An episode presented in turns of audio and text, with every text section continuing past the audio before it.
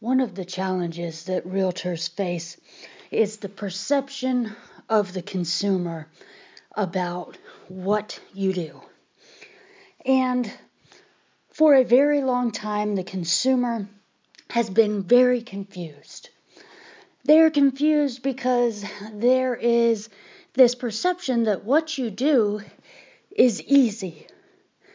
And I know, and you know, realtors out there, that what you do is not easy. The mechanics of conducting a good transaction can be learned. That also doesn't mean that uh, anybody will be particular good at the mechanics of conducting a real estate transaction, but if you practice and you get used to the flow of things, you can become quite good at that.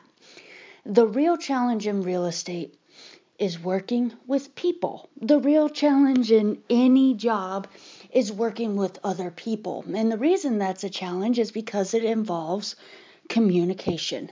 And communication has traditionally been where things get muddy because everything that you say does not necessarily convey to the person you're saying it to in a way where they remain on the same page as you. So this misconception that real estate is easy is the the primary thing that you have to overcome when presenting yourself to the consumer, whether that's in your one on one interactions, getting a listing or a buyer's agency appointment, or um, sending out your marketing and trying to convey that message. So, how do you convey that what you do is important? Well, the answer to this is actually a lot easier than what we typically think we should do um, as licensed realtors. The nitty gritty of what you do is the mechanics, and that will send uh, uneducated consumers running in fear because it gets very overwhelming. And because it's the largest purchase for most people's um, life, buying a home, you you don't want to scare someone away with your wisdom.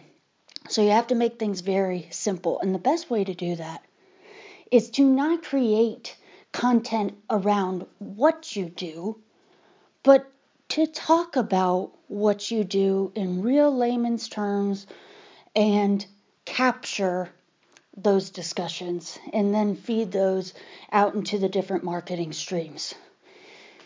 And you can get um, very specific with this by taking footage or audio recording or writing, whatever your particular skill set is. I would advise um, obtaining the people or skills to uh, broadcast along all of those mediums, but is to capture a solid piece of content and then break that content down into micro content, meaning you can target um, families new to the area between such and such age in your marketing online now. And it can feel very much to the consumer that you're target, targeting that you are speaking directly to them.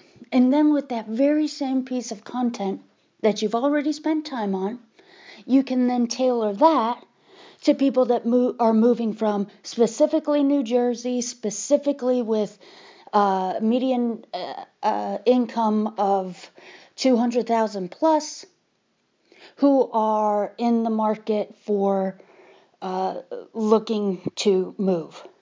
And then you can take the very same piece of content and make that into micro content for another very, very specific group. And the reason for doing that is everybody listens to things that are directly spoken to them. And when it feels like you are dire- directly speaking to me in a particular group, you have my attention. And attention is where this all has to start.